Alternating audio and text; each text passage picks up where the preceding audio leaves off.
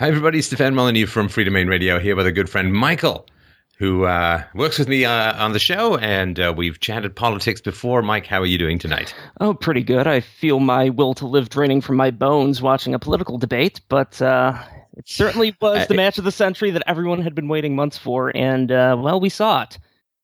Was it uh, was it the relentless tininess and inconsequentiality of the questions that bothered you more, or the uh, random scattershots of uh, "Hey, gotchas," and also the fact that Trump seemed to be pretty much debating two people, uh, one of whom was his opponent, and the other of whom was Hillary Clinton. so that seemed a little unusual to me, but not entirely unexpected, I bet. Well, the rational part of me, uh, you know, to that part, the debate went pretty much exactly as I'd have expected it to go where you have the moderator or moderators that are, you know, drilling tr- Trump on various questions, and Hillary, you know, is let off scot free when she makes an obfuscation or something like that. That's to be expected with the mainstream media. That was not a secret going into the debate.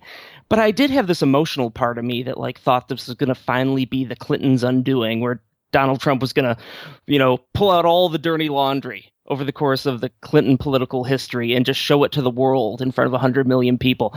I, I intellectually didn't think that was going to happen, but I know emotionally I was like, oh boy, now here's finally the time.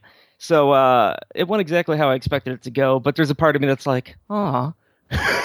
there's a missed yeah, opportunity. Headshot, right? you were hoping for uh, something conclusive, and um, there really wasn't. Um, and so, uh, well, let's start off first of all, with a couple like kind of big picture things before we. yeah, let's do the big picture stuff. Okay. In the debate, Hillary Clinton remained standing during this debate. She didn't fall over, she didn't go into a coughing fit, she didn't have a seizure, nothing like that occurred. So in some way to some segment of the population that just views, you know, Hillary Clinton acting weird and being helped up steps, you know, videos on a regular basis, she exceeded very very very low expectations. I think people had very low expectations for her coming into this debate for a whole litany of reasons. You know, she took off the last five days, canceled a bunch of press conf- or not press conferences, but fundraisers. Fundraisers, yeah. yeah. To uh, you know prepare and prep, and you know there's always the health issues and that concern. So the fact that she didn't have any type of health related issue during this, I think, made people think, oh well, I guess she's better than we thought she were.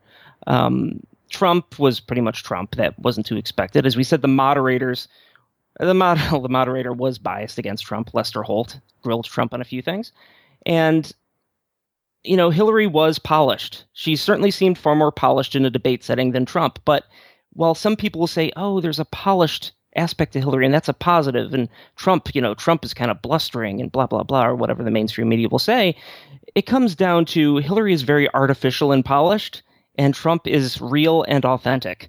And you might not like his authenticness sometimes, but you actually think what he's saying is stuff that he believes, which Hillary Clinton was hitting a couple sound bites early on. So, in a change election where people are sick of mainstream politicians, I think Trump wins that 10 times out of 10, and I think he did tonight on that aspect. It's a change election, and Hillary's more the same, and Trump is different. And you know whether or not you agree with their various policies, and you know there's many people that will agree and disagree on those various policies. I I, I certainly got the feel on this that you know Hillary Clinton is just you know another four more years of Obama. This is just business as usual, whether it's the establishment Republicans or establishment Democrats. It's business as usual, where Trump is throwing a giant rock into the ocean and creating some waves. So I think, given uh, the world in which we live, the change candidate's certainly going to be improving. And the more they are directly compared to each other, I think the more it benefits, you know, the change candidate, which in this case is Trump. So that's like the big picture stuff I was thinking. Yeah, I mean, I, I think there's there's some truth in that. I don't think he did hugely well. Mm. Um, I don't think he did badly. Uh, I, you know, there there are times when I'm watching a performance and I never think about, well, this could have been done better. Freddie Mercury, Live Aid, you can't improve upon that. But uh, I do think that um, he seemed a little scattered to me. He seemed, uh, I, I, don't like to say unprepared because I mean, the guy's been running for office for a year, but you know, she's been doing this off and on for a quarter century or more. And it was completely unfair in terms of moderation, like not even mm-hmm. close. I mean, basically, Holt just went after every single DNC talking point for the last year taxes, Russia, bankruptcy, sexism, racism, birther, uh, Russia again. you know, like I mean, any immigration, uh, any talk about emails? No, not so much. No. So the important thing, of course, is immigration. Nothing came up about immigration. But apparently, it's really, really important in the collapsing decade of the of the Western world to talk about Trump's goddamn tax returns. Like, Mike, have you ever woken up in the morning and said to yourself, God damn, my day would be so much better if I could rifle through Donald Trump's tax returns. Steph, I lay awake at night upset that I don't have them to peruse on a daily basis. I really, truly, honestly do. No, it's you know, the whole tax return thing, and they try and turn it into a straw man argument where Hillary says, well, the IRS says it's not illegal for Trump to release his tax returns. it's yes, he, he never said it was illegal, but anyone with a brain realizes that when you have the entire mainstream media that hates your guts and wants to see you sink, you don't exactly hand them a softball while you're under investigation by a government agency. You know, this, but sorry, sorry to interrupt, but I don't know that Hillary once gives the impression of saying, Donald, I know just this side of illegal, and that's where you should be. Because I think that to everyone who's not completely pro Hillary, that puts her in the shadow of the law where she so often seems to lurk. Oh, and the tax return stuff, and there was some other stuff where, you know, Clinton was taking the side of, you know, you have to be transparent in these. It's important people know who you're beholden to. You know, if you have loans out with banks, maybe you'll favor those banks and, you know, that type of stuff. And it's like, Hillary Clinton, of all people, is playing that game of being transparent. And do you have something to hide? If you're not showing us everything, you must be hiding something. I mean, yeah, like 33,000 uh, emails, the speeches you gave to Wall Street and the transcripts thereof. Clinton why, Foundation. why you got paid, why your husband got paid double for his speaking fees the moment you became Secretary of State. I mean, boy, she, you know, if, if she had, I don't know, this, this, the self-reflective capacity uh, to to just say, oh, you know, I don't really think I can go there because it'll just look weird. But I guess the people who support her don't really care. I guess the supporters are like, eh, who's going to make that connection, right? but yeah, when she's like, hey, you know, if you didn't have anything to hide, why aren't you putting everything out there? It's like, I.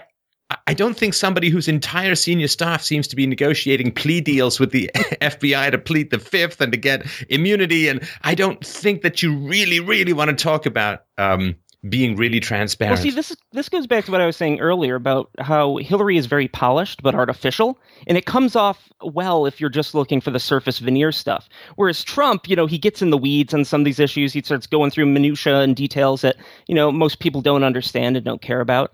But that's because he's not as good as lying as Hillary Clinton is. Hillary Clinton can just say there in nonsense and bullshit and, you know, actually make the honest argument that transparency is important when she's been the least transparent person in politics over the course of the last how many years?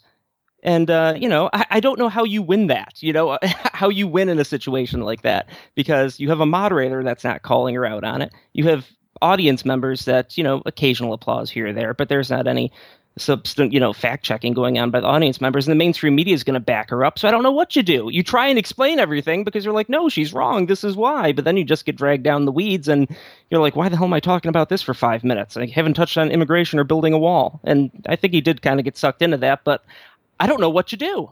I don't know what. Well, I don't know either. I mean, I don't know either. I mean, when it came to tax returns, uh, it doesn't matter it doesn't matter what my tax returns are. I mean, this would be sort of my fantasy answer. A, it doesn't matter what my tax returns are. I'm a very wealthy man. It doesn't matter. People are going to judge me on my policies, not based upon what's on page 423, column C, row F on my tax returns. Mm-hmm. It doesn't matter what is in my tax returns.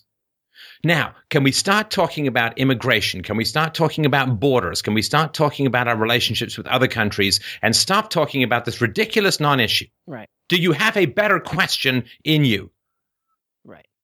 Yeah, I think pointing but out I don't know. the sequentiality of the questions would probably be the strategy there that would be most appropriate. But again, I, I, hate to criticize Trump because I, I have faith that he knows what he's doing in these types of situations. But yeah, there is that part of me that's like, oh, pivot, pivot to immigration, pivot to building a wall, pivot to the fact that Hillary caused the European migrant crisis. You know, you got lots of stuff in your tool bag to throw at Hillary Clinton. You know, pivot away from this minutia. But uh, well, this thing about when exactly was Trump against the war that he had no power to affect in any way whatsoever. Oh, that, that's you know, what. Why those... didn't he just say, "Why are you asking me about a Howard Stern interview from a decade and a half ago when that woman over there, Little Red over there, she actually voted for the war"? Yep, that's on record. Mm-hmm. Why are you some chance comment which I somebody asked me? Oh, I guess is that what's important? Let's say I'd been completely for the war. I still never voted for it. Do you have a better question? Yep. I can't argue with that. And for people that want more on Trump and the Iraq war stuff, we broke it down pretty well in the third edition of The Untruth about Donald Trump. But, you know, there is enough there with the GI guess so on Howard Stern, which, boy, Howard Stern interview from 16 years ago is main stage in American politics. Never thought you'd imagine that would happen at this point in time, but yeah, it's uh, broken down there. But the fact that yeah, that's the question that we're talking about in regards to the political climate instead of immigration and the rest, yeah, it's complete nonsense. But back I, I, would have been very tempted. Uh, sorry, go ahead. Well, back to the taxing real quick before we move on to Iraq and the rest of it. Hillary Clinton, I, I love this. Well, first, you know, the mainstream media says Donald Trump's not really rich. You know, he's not showing us his tax returns because he's not really rich. There's that. And then there's, oh, he's really rich, but he doesn't pay any taxes. They can't make up their mind on what the problem is with Donald Trump. And then Hillary threw out something like, oh, you know, the reason why our bridges and infrastructure are crumbling because you didn't pay your taxes. I, I was not aware that Hillary Clinton or uh, that Donald Trump owed $20 trillion in back taxes. And if he just paid those taxes, you know, we could just balance the national debt right now. It's all Donald Trump's fault, goddamn. I got to think that if he owes twenty trillion dollars in taxes, he's actually quite rich. You know, that's that's a lot of zeros, probably more than I can particularly process. But uh, either he has no money and he's lying about it, or he has lots of money, he's not paying taxes on it. We just know he's really bad, despite the fact we have no evidence to support that. Okay, fine. And this thing about we're finally going to get the rich to pay their fair share of taxes. It's like you've got to be kidding me. the rich pay the vast majority of taxes. 60% of Americans get much more out of the government than they put in. Half of Americans don't pay any federal income tax at all. They're just free riders and parasites like pecking vampire egrets on the back of the hippo of state. And it's like, yeah, but we got to jack it up for rich people. I mean, that's just such populist class baiting, you know, trying to convince people who don't pay any taxes that we're finally going to get the rich to pay their fair share, of which you're not paying any. But Trump, oh but, man, but Steph, Trump, uh, you know, he had to sit there as Hillary Clinton broke out her new catchphrase, which was trumped up trickle down economics doesn't work. She said that like three or four times, and it was as inauthentic as you'd imagine it would be. You know, trickle down economics doesn't work, but at the same time, she's proposing government solutions, which are by their very nature top down solutions. So, well, you know, she she's right in a way. I mean, cutting taxes it works if you also cut government spending. Now, yes. on the other hand, on the other hand, if you don't cut government spending, but you cut taxes, you get a giant Saturn style deficit followed by crushing debt for generations. So, mm-hmm. yes, trickle down economics doesn't work if you don't cut government spending at the same time as you cut taxes. Uh, if you just borrow and borrow and borrow and pretend that you've cut government spending, well, then you end up with lower taxes, but a giant debt, which also destroys your economic opportunism. So you get a short burst of it and then it falls away.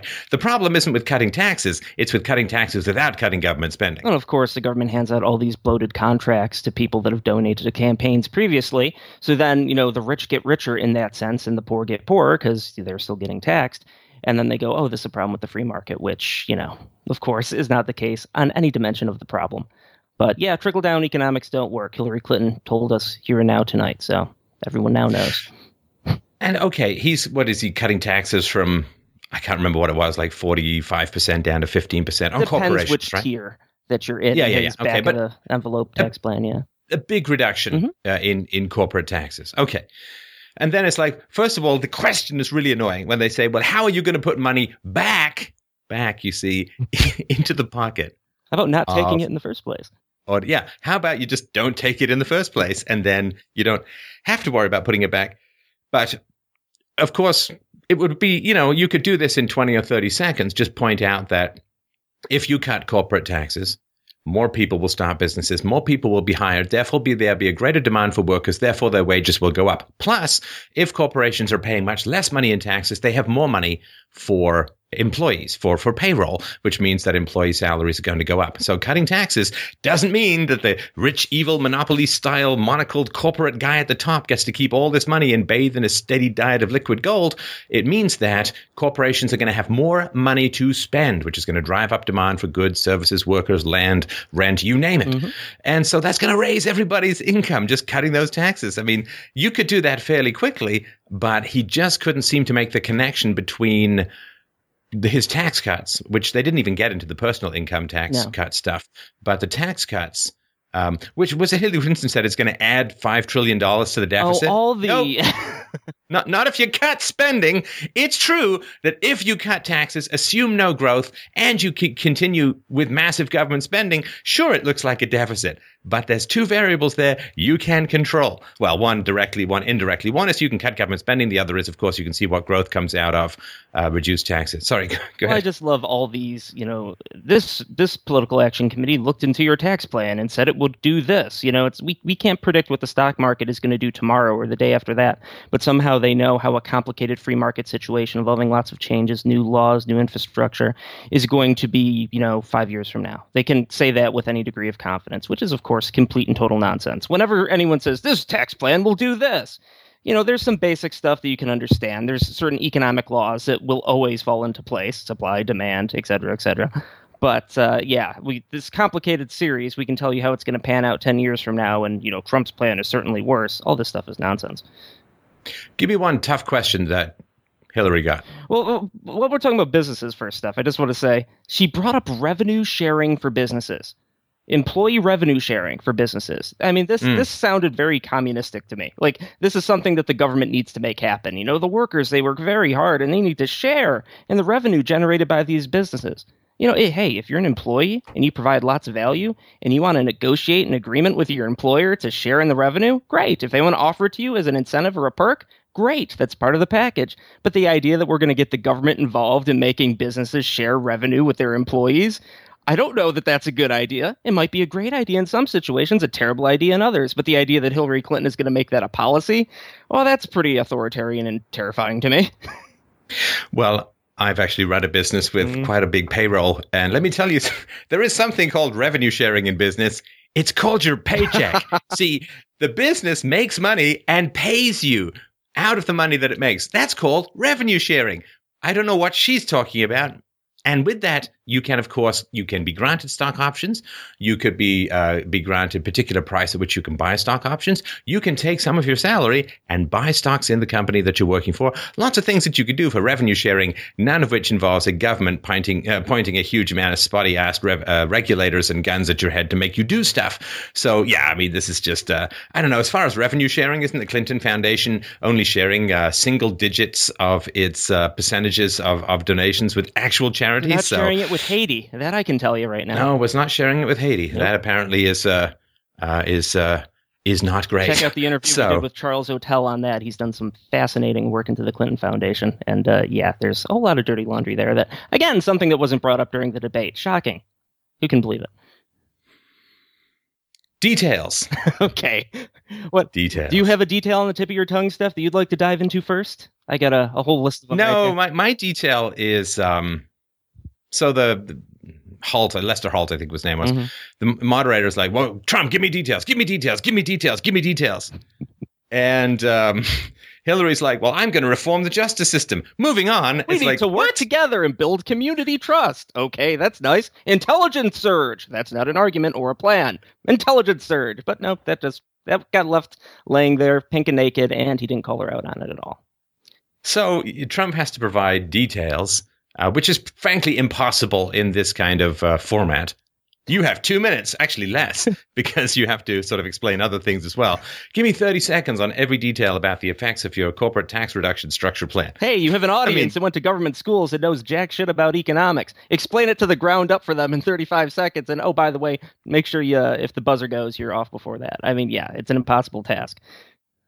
And and did she get asked for any details, any implementation details, other than apparently there's going to be an air force composed of entirely good-natured My Little Ponies love bombing the entire uh, entirety of America, and it seems like most of the theocracies in the Middle East, uh, in order to make wonderful things happen. Oh, oh, and by the way. When Obama questioned whether America should be paying all for NATO, it was considered wise statesmanship.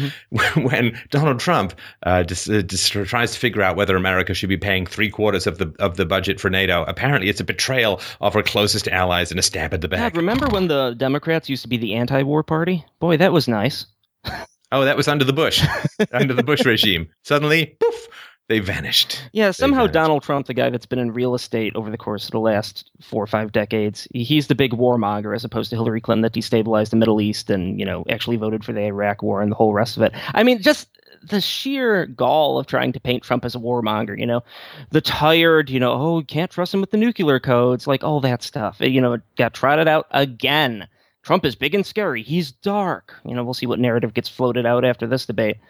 But yeah, Trump's been putting mints on people's pillows for 40 years and making customers happy and, you know, producing a reality TV show that people found entertaining.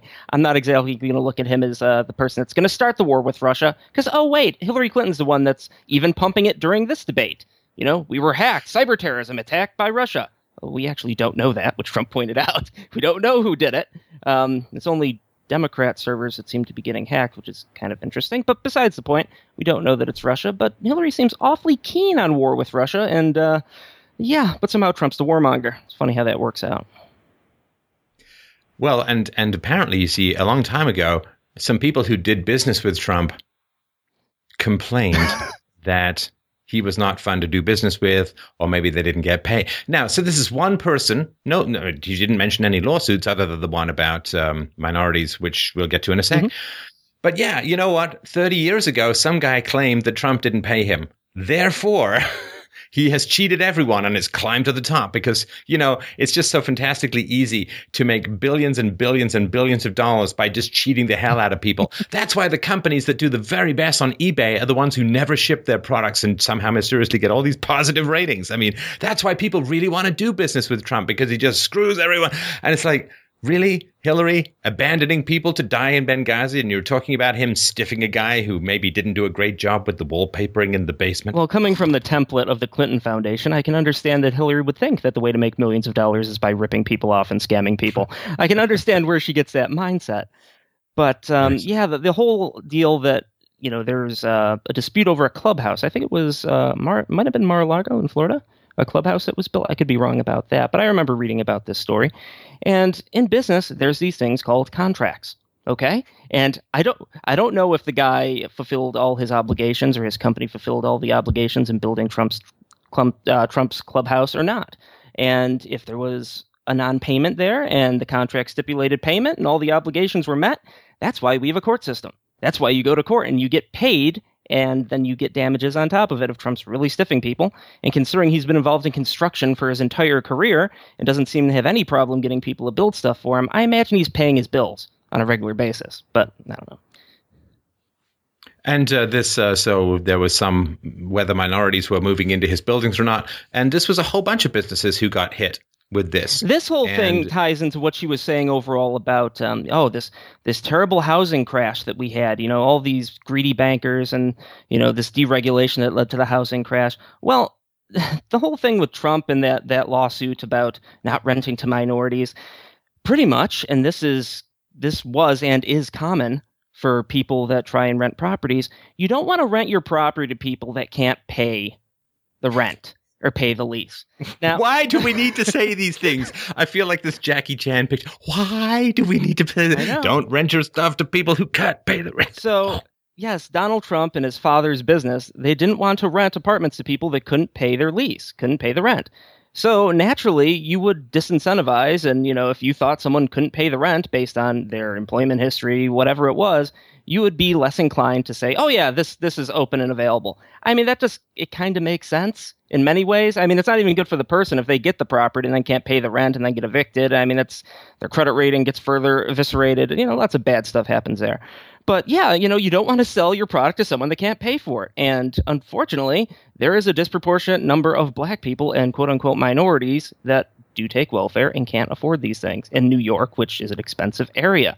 So, yes, lots of housing companies uh, and rental places had these types of cases brought against them because. Yeah, know, so if you normalize by race, let's say there are 30% blacks uh, or hi- blacks and Hispanics living in a, a, neighborhood, but you're only renting to 15% blacks and Hispanics. If you normalize by race, then you look like look like there's gaps and people say racism.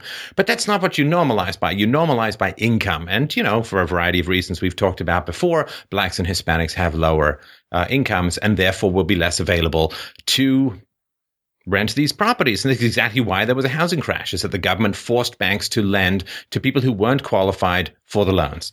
Zero money down, uh, 6,000 year payoffs, you know, assuming that interest rates stay at 0.002%. Yeah, okay, I, I can afford probably Brangelina's house in in um, France at, at, those rates. But then when the rates kick up, you know, variable rates kick in or whatever, boom, you get a huge housing crash, which triggers a worldwide recession.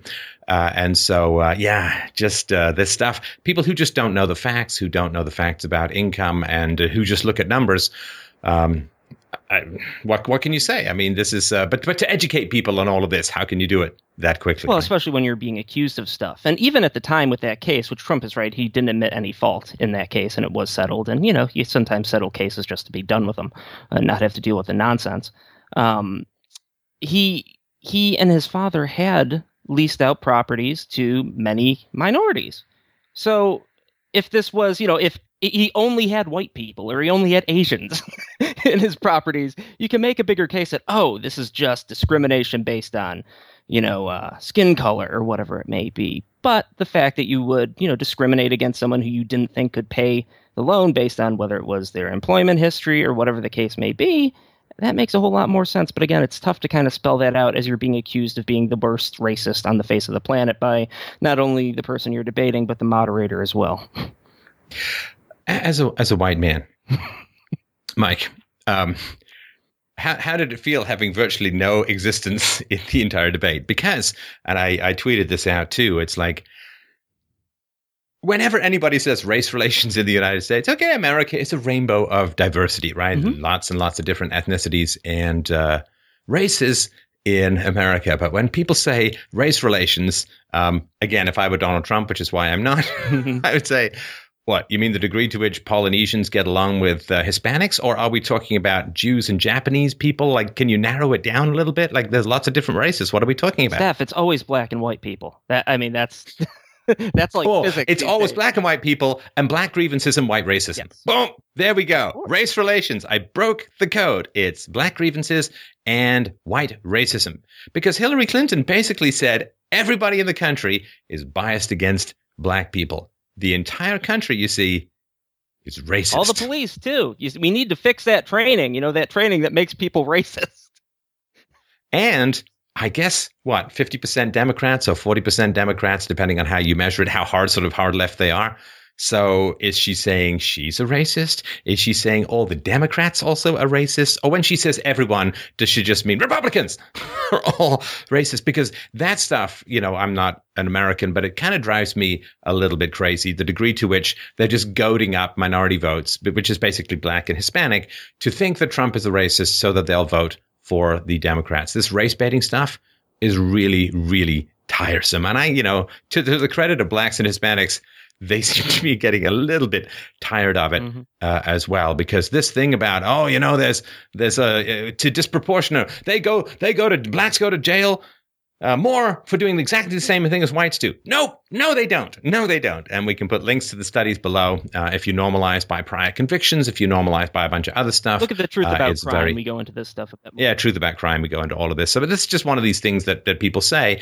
And it's really destructive. I mean, just that to me was a moment where you look at Clinton's Gollum like hunching after the ring of power, that she's willing to tell blacks that they live in an unjust, racist, horrible system that's going to throw them in jail for no reason or for very little reason whatsoever just so she can get power. What does this do to the black community? What does this do to uh, a feeling of opportunities, a feeling that they can get somewhere in life, a feeling they can get great things done? No, boom, sorry, for you to have power, for me to have power, you must feel ground down and destroyed before you even get out of bed in the morning. Sorry, but I like power. So, well, of course, this goes back to what I was saying at the beginning, where you know Hillary Clinton is just a vote for more of the same. That is without question. It's going to be the same race baiting narrative that we've experienced under Obama, and Lord knows, I don't know if the country can survive another four years of that. I mean, after the stuff that goes on in Charlotte and the rest of it, I mean, it's uh, certainly some people can't because they'll die. Yeah, the, the entire country won't, but certainly a number of people will die if there's another bunch of race baiting uh, presidents in power. I mean, there's just no question of that because the numbers are very uh, very clear. There's been a significant uptick in murders just this year as a result of the which Ferguson Hillary effect disputed, in America. By the way, she was like, "No, m- crime is down in New York City and such." Which, yes, over the course of many decades, crime is down overall. But over the course of the last couple of years, we've seen an uptick, which has been deemed the Ferguson effect, and those numbers are pretty clear. There's been a rise in murders in New York City and a bunch of other stuff. It's not just New York City. But when Hillary Clinton was calling all white people racist, I wasn't sure if she was including her former mentor Robert Byrd in there, who the KKK guy. Yes, the KKK guy, which the Donald loves posting photos of, um, and she doesn't seem to bring up when it comes to you know these questions about racism. And uh, Donald Trump, this guy that's worked with all minorities over the course of his entire year, yet she had a mentor that was actually a member of the KKK and fought against the Civil Rights Amendment. You know that doesn't come up, which it'd be nice if it did sometimes on a mainstream debate. I don't know what people would do with it because it would just short circuit their matrix you know, the fact that this stuff is completely true and verifiable, yet no one, no one, no one, even in the vicinity of the mainstream media, will talk about it. It's, uh, yeah, the the average. Well, voter, he did bring up the super predator thing, which again is probably going to come as a surprise to most people on the left that, Mm-hmm. that she referred to young. It seemed to be referring to young blacks as, as super predators. And also, didn't she complain about mandatory minimum sentencing that her husband Yeah. put into effect? Yeah, it's, Yeah, boy, that stuff was really terrible. I can't believe that. Oh, what? My husband? Moving on. yeah, it's something you want, want to help me out a claim all the successes, the believed successes of her husband's presidency, while at the same time ignoring anything that is inconvenient. That's that's pretty precious. Um, I mean, her experience and her main qualification is still being Bill Clinton's wife in many of these things. She was gifted a Senate seat. You know, she was running as Bill Clinton's wife. That's why she was uh, fighting Obama and trying to get the Democratic nomination, and she lost that because she's a terrible politician. And wh- what is this experience? Her 10 years Secretary of State? I can't exactly say that that was a giant, massive success. So when Trump said, you know, you got lots of experience and it's all bad, yeah, I th- think that pretty well sums it up. Well, and what the hell did she ever do as a senator?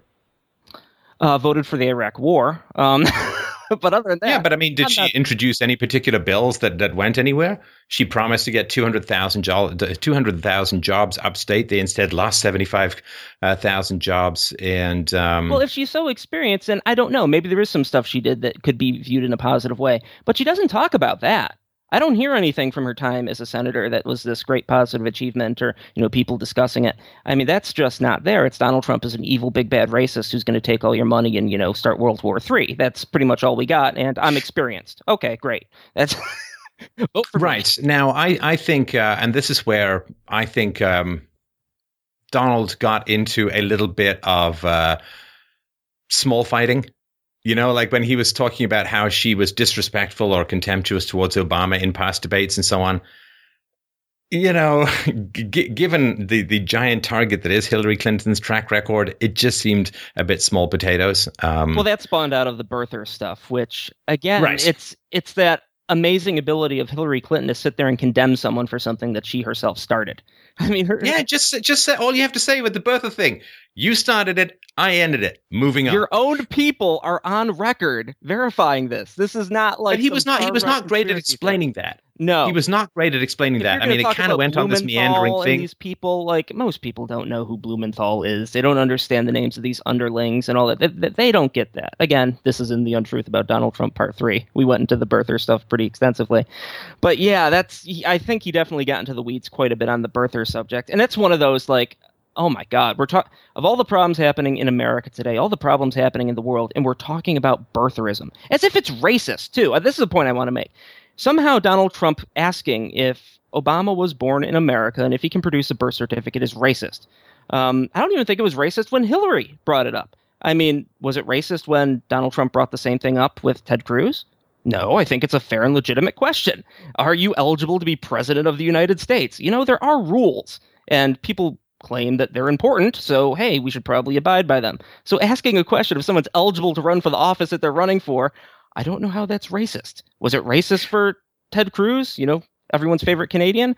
I don't think so. I don't think so, but nonetheless, big bad evil racist Trump, that's the narrative we're going with. No, no, but see, Mike, this is just because you can't see the racism through your whiteness. Oh. Because Oh. you see, the reason, no, the, the reason it's racist is because it's the first blackish American president, half white, half black, It's the first, and, and, and, and you're only bringing up because he's black. You're only bringing it up because he's black, right? And that's, of course, the not not the fact that his father was Kenyan and he spent a lot of time in I don't know where, like Indonesia, who knows what, right? But um, yeah, it's it's only because he's black. Uh, that then so that's and this is the kind of stuff that was going out, right? But again, I think that, that sticks on Hillary Clinton, who leaked. Yeah, yeah, no, if it's racist for to bring it up with regards to Trump, she brought it up first. Yeah. So yeah, but um, and this was a lot of the stuff uh, that was going out through this debate was we we need the black vote to come back. We need the black vote to come back because we're Democrats and we don't want to win fair and square, so we're going to run through race baiting and class baiting. Steph, at the same time, we need the black vote, and we got to say how bad things are in the black community, while at the same time saying things are wonderful in the black community and criticizing Donald Trump for saying that there's problems in the black community. Like this this double speak, and this happened in our alt right speech as well. It just blows my right. mind. You know, Trump's like, yeah, some of these black communities are like a war zone, and he rattled off some of the statistics for murders in places like Chicago, and they're horrific just over the course of like the last year. I mean, there's more people getting killed in Chicago than were getting killed at various points in Iraq during military operations. Like it's, it's Chiraq, as Spike Lee says, right? Yeah, it's it's it's not good. And to say that things could be improved, I don't think is a controversial statement. Certainly not a controversial statement for the people living in Chicago who don't have means and options to get the hell out, which anyone that does have means probably has at this point. So you know, okay, there's problems in the black community. At least Trump is throwing out a solution. He's saying, you know, we need to look at stop and frisk again and do what Rudy Giuliani did in New York City, which helped to depress crime. Now, I'm sure lots of libertarians are going to have a big, big, big problem with stop and frisk. But at least he has an answer to something that can be done in addition to bringing jobs back and you know getting people off the welfare rolls and actually incentivizing them to work and you know not riot until three in the morning and burn down their locale um, so that is a solution. It did work under Rudy, Giuliani. Whether you like it or not is a whole other thing. But that's at least an answer to the question of what do we do with situations like Chiraq and Detroit in these inner cities in these black communities that are really suffering. And Hillary Clinton just says they're bad, but there's not a problem. And you know we'll but have see, green energy jobs that'll come in, and somehow that'll make the world a better place. I don't know. We'll be a green energy superpower. Okay, great. I think green energy is just taking all of the taxpayer dollars and setting fire to them in a big room and saying, "Ooh, that's warm. That's the green energy." But he could see this is where he could have pivoted to immigration, right? Mm. Because the stop and frisk. First of all, I will respect libertarians who dislike stop and frisk if they go live in a ghetto in uh, Chicago. If they go, if they go and do that, and and there's, you know, they still don't want any stop and frisk with bullets flying through the walls and stuff. Okay, I get at least get respect for consistency, but they're they're New Hampshire. Anyway, so libertarian, I don't know, a lot of. Uh, and the other thing, too, it's that uh, the stop and frisk stuff, personally, myself, uh, if, if stop and frisk means that occasionally I get inconvenienced by having a cop check if I have a gun, okay, that's a bit of a drag, and I understand that. However, if it means that the people around me aren't carrying guns, I think that that's a whole lot better. And the funny thing is, is they want gun control, and stop and frisk is a great way of having gun control. Yeah, somehow but, we're going to uh, have gun control, but we can't actually do anything to maybe you know stop people from possessing guns that they shouldn't have. This is just again magical magic, magic, My Little Pony thinking, which you discussed earlier. So the other thing too that, that Trump could have said, well, a crime is rising to, to some degree because uh, blacks have done a lot worse under Obama, and I'm going to fix that by reducing illegal immigration, by limiting and restricting immigration, so that uh, jobs, uh, wages can go up, which is going to get more blacks and Hispanics hired, and then we're going to have less crime. Boom. Right? Get straight to immigration. Now, if he'd brought up immigration and they had pivoted away from it, he could have at one point just said, Are we not talking about immigration tonight? is that just not, we're just not going to talk about it, even though it is the number one issue mm-hmm. for a huge proportion our voters in this election. We're just going to completely sidestep immigration for reasons that I assume is because uh, most of the immigrants who come from the third world are going to be reliable Democrat voters for generations. So we're just not going to talk about immigration. Should we get back to what's on page 453 of my tax returns? Is that going to help the country? Well, the top issues for people, you know, security, that comes back to immigration. You know, the economy, again, that comes back to immigration. A lot of the issues that are most important to people are directly tied to immigration. So, yeah, Trump could certainly have pivoted at many points to that that, uh, which is his key and signature issue, and probably not probably it is the most important issue in this election with what's going on in Europe with the migrant crisis and you know the security concerns that are happening in the United States currently. It seems like we can't go a day without putting out some type of the truth about some horrific shooting, explosion, terrorist attack. So yeah, I would have liked to have seen that, and uh, you know, it certainly wasn't the case that uh, the moderator was going to bring up an immigration question or anything about building a wall. That wasn't going to occur because you know we had important things like birtherism to uh, hit but over the head. This is the thing. You know, when whites have crashed from 90% to 65% of the population and is going down in an ever accelerating fashion, I think there's a reason for them to ask questions. I mean, if, if it was a 90% black country and whites were swarming in and displacing the black population, people would say, evil colonialism. Mhm. but of course, the other way, white people can't have any needs, can't have any preferences, can't act collectively. It's evil. But um, no, I mean that's that's where things need need to go, and the degree to which that was avoided was to me really really clear. Okay, then, And the, you know the the, the guys uh, uh, Lester is drilling uh, Trump about inconsequential things like at what point was he for or against the Iraq War, and and what's and and and birtherism and and its tax return and so on. And the only thing that Clinton he pivoted to Clinton and said something you want to say about those emails. Okay, uh, I made a why, mistake. yes, I take I full absolutely responsibility. do want to talk about them. Okay, yeah, that's no, no, but she basically just one toss off question to Hillary, and Hillary gave her two second non answer. Not an argument. Mhm. Uh, what does it mean? I hate people who say, I take full responsibility for this. Moving on. I take full responsibility for this, but there should be absolutely no negative consequences for me whatsoever. well, at the same okay. time, transparency is a virtue, and I need to see your taxes right now. Ah! Right. And and the solution to to terrorism apparently is is twofold. Sorry, I'm doing another pivot here. Twofold. Number one, better intelligence. Intelligence surge, Steph. You just say those two words back to back. and things are intelligence surge. Yeah. You know, maybe intelligence surge she thought of while on her toilet staring at her email server that apparently was right across from the toilet. Maybe an intelligence flash. Oh no, that's what came later with BleachBit. But anyway, um, so number one, an intelligence surge. Okay. Because she's really, really concerned about intelligence and secrecy and spying and so on, which is why she used her own private server. Uh, but that's number one. Number two, apparently, if you're really nice to theocracies in the Middle East, magic happens. They'll love us so much they won't. You just need to give them the right amount of weaponry. Oh, and you know arm you know these people that you think are allies for this five minutes and they're not the next five minutes and everything suddenly becomes a paradise oh lordy! again I don't even wanna get into gun control. here. well okay Yeah, yeah. gun control okay gun control there is something i want to say on gun control because um, trump said something that did surprise me um, hillary clinton came out really strong on the you know if you are on a terrorist watch list or a no fly list you know you shouldn't be able to purchase a gun and trump who has been endorsed by um, the um, National Rifle Association, he did say, uh, you know, I, I'm kind of sympathetic to that point. But he did add the caveat, and this is what's going to be left out. It's going to be Donald Trump, you know, turns on gun owners and blah blah blah. He did say we need to fix the the um the list themselves because currently like the no fly list like if you have a name which is close to someone else's name that they are concerned about you're on the no fly list and there's tons of people that wind up on these lists that have done nothing wrong and it's just you know you're thrown up there no due process and then saying you can't buy a gun yeah that's a problem and it's certainly unconstitutional in many ways which the constitution is very important but not for this aspect when it comes to hillary clinton okay but um so that is something I think people are going to be very upset about tomorrow. Is he did say if you're on the no-fly list, you know, he's sympathetic to the idea that you shouldn't be able to buy a firearm. But this idea that you know we need to keep guns out of the hands of people that shouldn't have them and not allowing them to buy them legally is going to do it.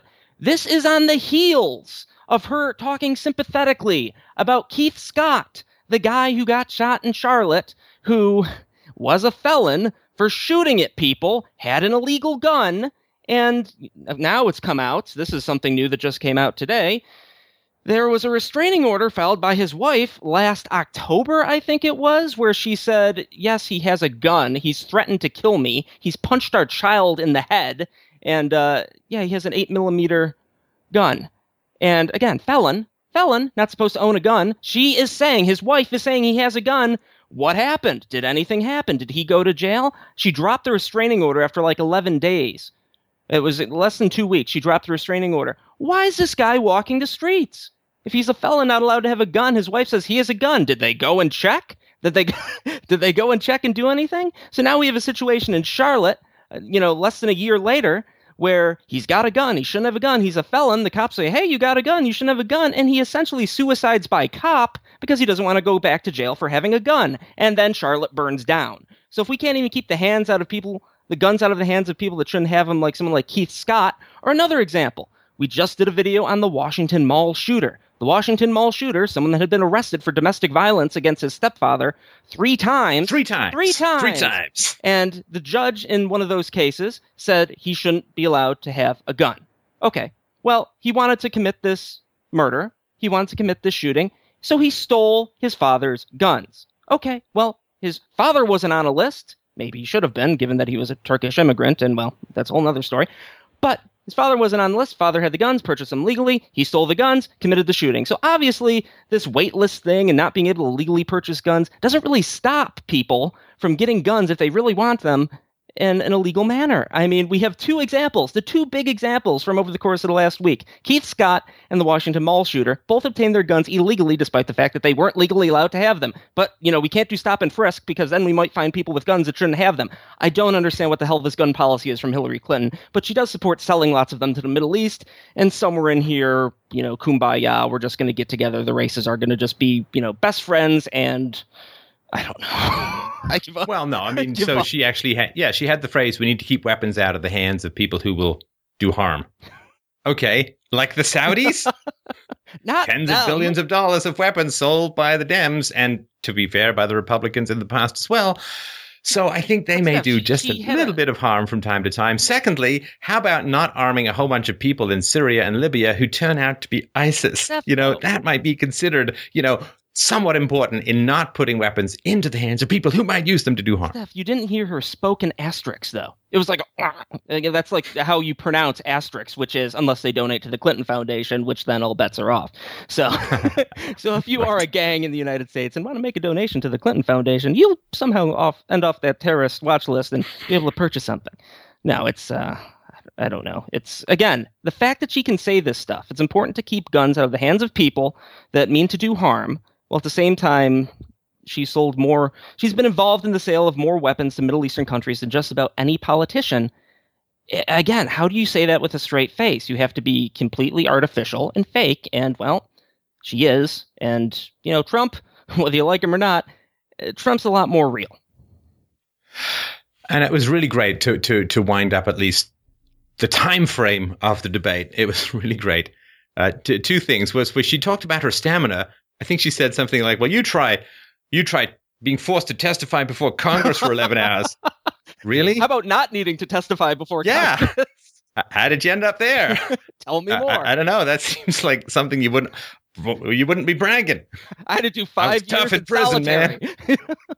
okay. And and no time, no time to really drill into Hillary Clinton's uh, email, the Clinton Foundation, uh, uh, Benghazi, Libya, Syria, the uranium scandal of turning over what is it a quarter of america's uranium supply to russia apparently it's really bad according to her but the important thing is the last question why is mr trump so mean to women oh god we couldn't go another i mean did did did, did I mean, well, he said she doesn't have the presidential look or whatever it is, and and like, uh, maybe he said that. I, mean, I don't know, right? But do you know how much fun people make of Donald Trump's appearance?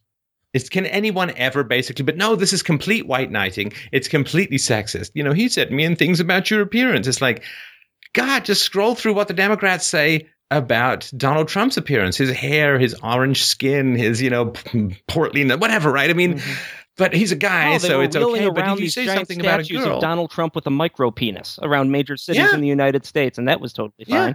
You know, but Donald Trump said some negative things about people that are in businesses that are beauty dependent. You know, when you are running a beauty contest and you say, "Hey, beauty pageant winner, you might want to lose some weight," or you're looking a bit portly, that's kind of her job.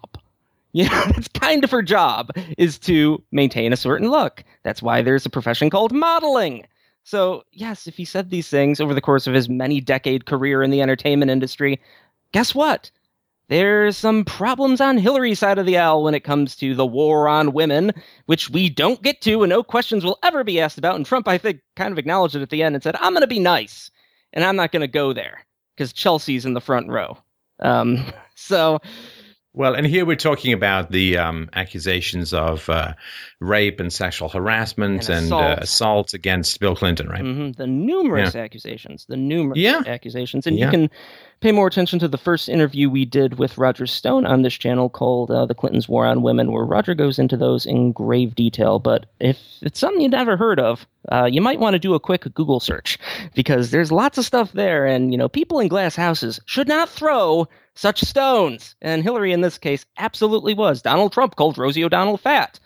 Well, I'm sure Juanita Broaddrick would have something to say about the war on women uh, if you want to go that route, Hillary. But, you know, we're not going to talk about that on CNN or any of the mainstream media channels because those are just, that, that's been discredited. How? Well, I just used the word discredited. That means it's discredited and we don't have to talk about it. Okay, then. Moving on. And this, you know, this would be sort of my post debate hints to Trump. What has been great about Trump is that he has been bigger than the process. Mm. Right, he has been bigger than the media. He's been bigger than the debate format. He interrupts. He he he um he he he makes speeches. He you know he he refuses to be sort of cornered by moderators and so on. He's bigger than the process. And here he didn't feel bigger than the process to me. I, it felt like he was waiting to see what the process was doing and then reacting to the process. And the process was manifestly unfair and lopsided and one sided. And I mean, of course, right? right. They introduced him as uh, fiery or something like that, you know, like. Uh, Didn't take long. Come on. I mean, I mean, come on. I mean.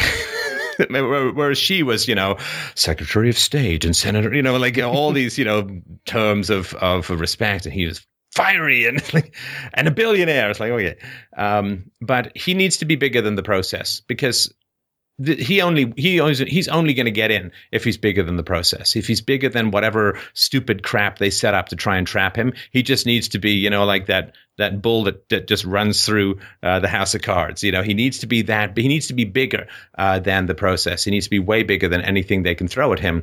Well, you know, easy for me to say in my studio, but that would sort of be my hint. Now maybe this is you know I mean the guy is a master strategist, and we're going to have. Uh, uh, Scott Adams uh, on this week to talk more about this. Maybe there's a big plan here.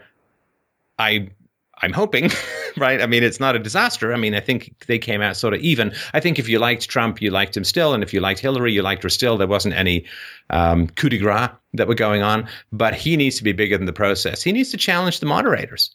You know, he did to some degree a little bit, well, a little bit more with Megyn Kelly than he did with this guy. Oh, I'd say a but lot. But he needs more to challenge it with Megyn. Yeah, Kelly a lot more. Previous debates, yeah.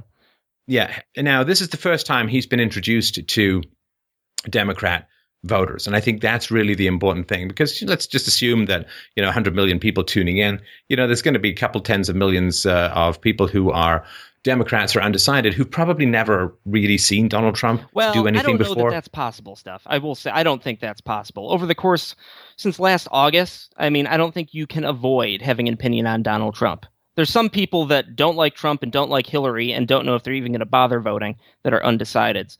But I don't think there's anyone that doesn't have an opinion on either of them. No, no, no. I didn't say doesn't have an opinion. Course, no, I, I, of course they have an opinion. What I mean is they haven't sat down and watched him engage for an hour and a half. Right right? I mean, they haven't gone to the rallies. They weren't watching the Republican presidential uh, or the Republican nominee debates, right? And and they're not watching his interviews that he gives. So this is probably the first time that a lot of people on the left or even in the middle have sat down to watch Donald Trump interacting. And so this was it's his introduction to like a third or forty percent or even more maybe of the American population in an extended format. You know, they've seen sound clips, they've heard sound bites, they've maybe read articles about him, but they probably haven't sat down to watch him for an hour and a half. And I think he's got to be conscious of that, right? I mean, he's a master salesman and so on. And this is his first exposure. If he had challenged the process, uh, it may have come across because you know a lot of these guys are kind of rules based, right? I mean, they're the audience, so it just may have come across like, oh, it's such a loose cannon. He won't stay in the format. He's playing outside the lines. You know, he's bringing a bazooka to a tennis match or whatever. So that's sort of my maybe my guess. If I to say why did he why was he smaller than the format or the process? Um, and you know, there's there's two more to go, and we'll see what happens next time. But uh, he needs to stop reacting, uh, be proactive, and just let his larger than life personality dominate the process. It's okay to push back if you see bias uh, in the moderator, and I think he had reasons to too. Right? I mean, if the, the, the guy said, oh, "Okay, say your thing about your emails or something like that," it's like, "Whoa, whoa, whoa." Back up here. I got to explain my entire economic plan, and she gets two minutes, two seconds on her I emails. got to hear Are you about my me? bankruptcies again for the 40th Yeah, time. let's talk about my bankruptcies and and people I may have not paid thirty years ago. she the emails are slightly more relevant, right? Mhm. And uh, and I I wish they wouldn't talk about it like emails.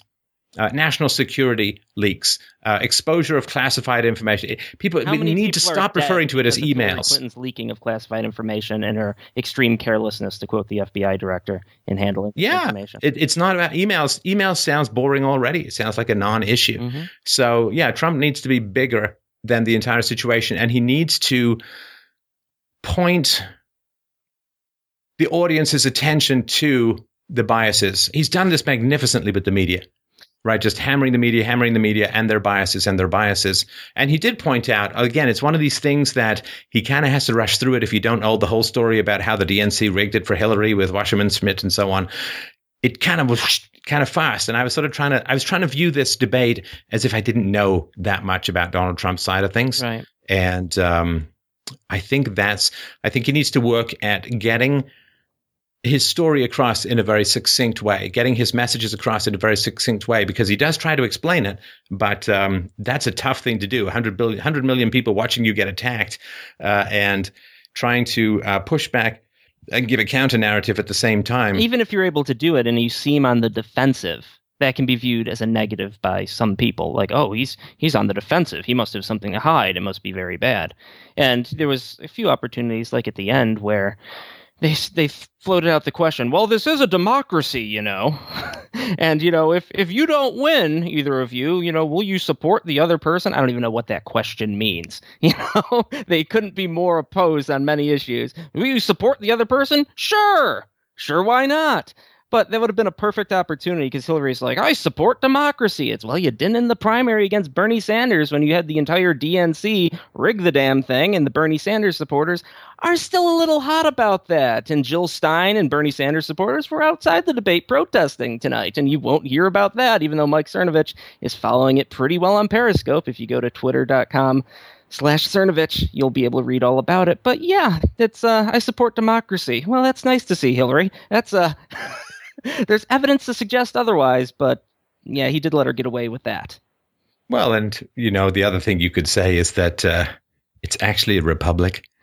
there is that factor, which everyone you know, democracy is just YouTube plain old mob rule. Yep. And maybe that's what you want, but technically we're limited by the Bill of Rights, by the Constitution, by the rule of law. We are a republic, not a democracy. That would be one thing that would make them look um, kind of goofy. But the reason, I mean, and my answer to that would be, well, I don't know what you mean by support. I really, really disagree with her positions. I think they're a complete disaster. They've been a disaster for the Middle East. They've been a disaster for Europe. They've been a disaster for Benghazi. They've been a disaster when it comes to protecting national security. She's a disastrous candidate. Now, when you say, will I support her? Hell no, I won't support her. I will continue to speak out about policies that I think are bad, as is my right under the First Amendment as a free citizen.